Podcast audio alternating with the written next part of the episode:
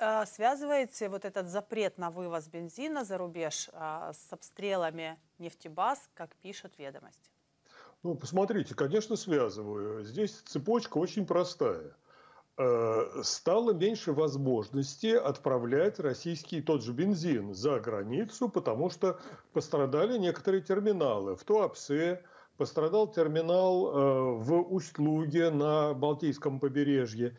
И создалась угроза для других нефтеперерабатывающих, для нефтебаз, для э, терминалов, ну, те, которые работали да, за границу.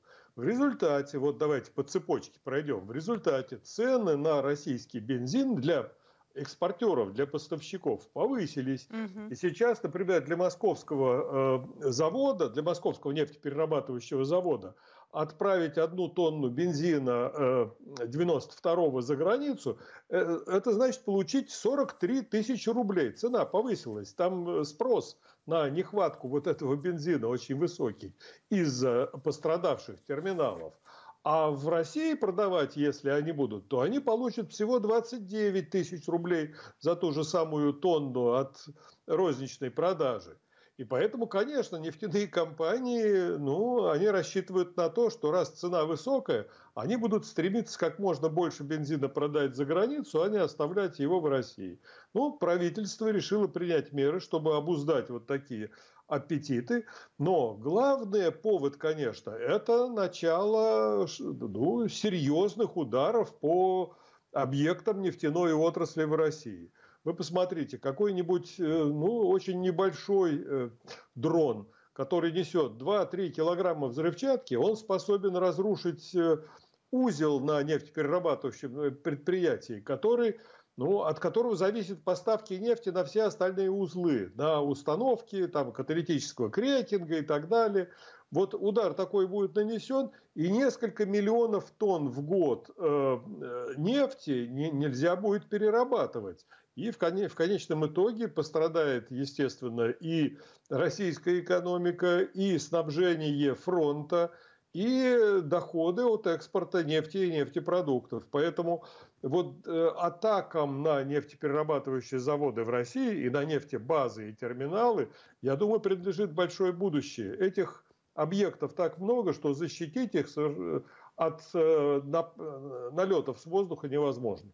А что нужно э, сделать, ну, СБУ или ГУРу, не знаю, кто там уж э, все ли акции эти курирует СБУ, для того, чтобы вот эти удары по нефтеперерабатывающим заводам стали критично ощутимы?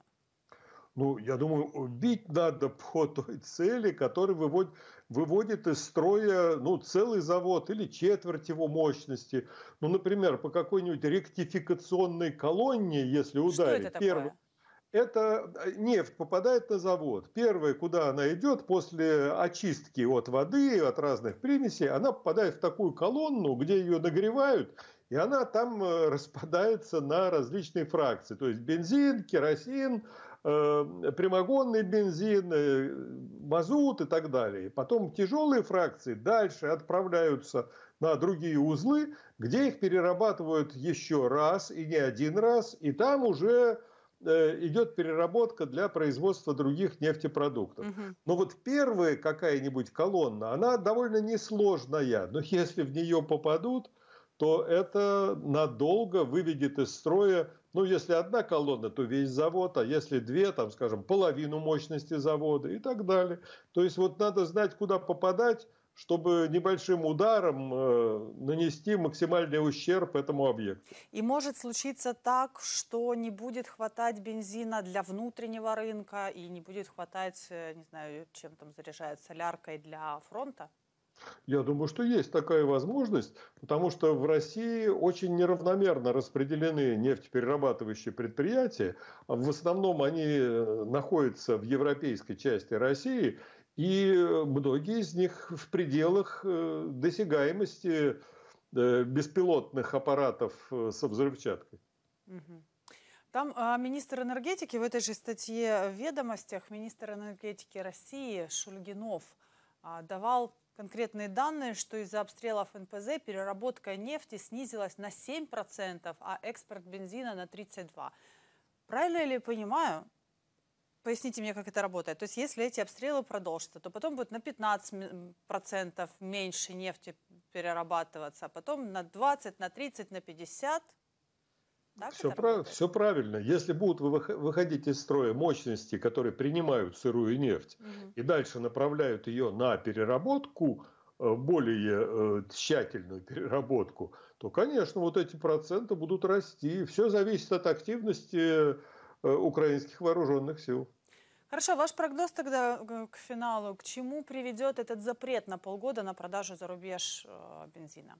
Вообще это ну, действенная мера? Я думаю, что это приведет к потере валютной выручки, к очень значительной потере валютной выручки российских нефтяных компаний, а значит и налогов в российский федеральный бюджет.